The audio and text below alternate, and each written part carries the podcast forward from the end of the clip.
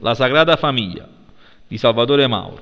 La Sagrada Famiglia è una grande basilica che si trova a Barcellona, in Spagna, progettata dall'architetto Antoni Gaudì. È il monumento più visitato del paese, con 5 milioni di visitatori all'anno. I lavori di costruzione iniziano sotto il regno di Alfonso XII e l'architetto Gaudì impiega tutta la vita nello sviluppo di questo favoloso edificio, dalle dimensioni imponenti. Visto da vicino questo monumento è indescrivibile per la sua maestosità ed a guardarlo sembra di vivere un'altra vita, come se si trattasse di un luogo sacro dove le anime vengono giudicate.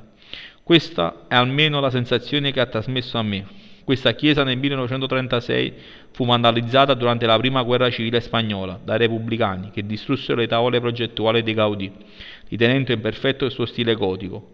L'architetto però gli prese in mano il lavoro e continuò la sua opera, dicendo che lo scheletro umano è la migliore struttura in natura e che lui ne aveva preso spunto nella stesura del progetto.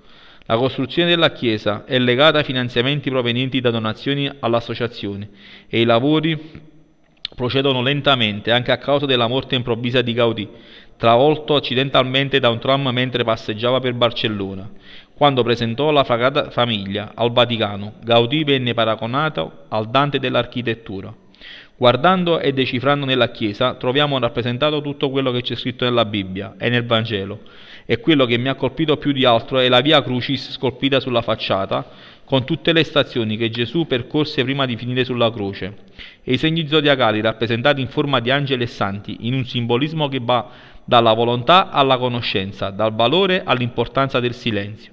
Tutti i simboli sono disposti in modo da rappresentare i quattro elementi primari, acqua, aria, terra e fuoco. Questa cattedrale si differenzia dalle altre chiese per il numero enorme di torri, ben 18, ognuna con una funzione particolare e con un significato diverso. Questa cattedrale è tuttora in costruzione e i lavori dovrebbero finire nel 2026. Spero di ritornarci un'altra volta per ammirare e apprezzare questo monumento alla luce di tutte le informazioni che oggi ho acquisito e restare a pregare sotto la porta dell'Eucaristia, dove c'è scritto tutto il Padre nostro.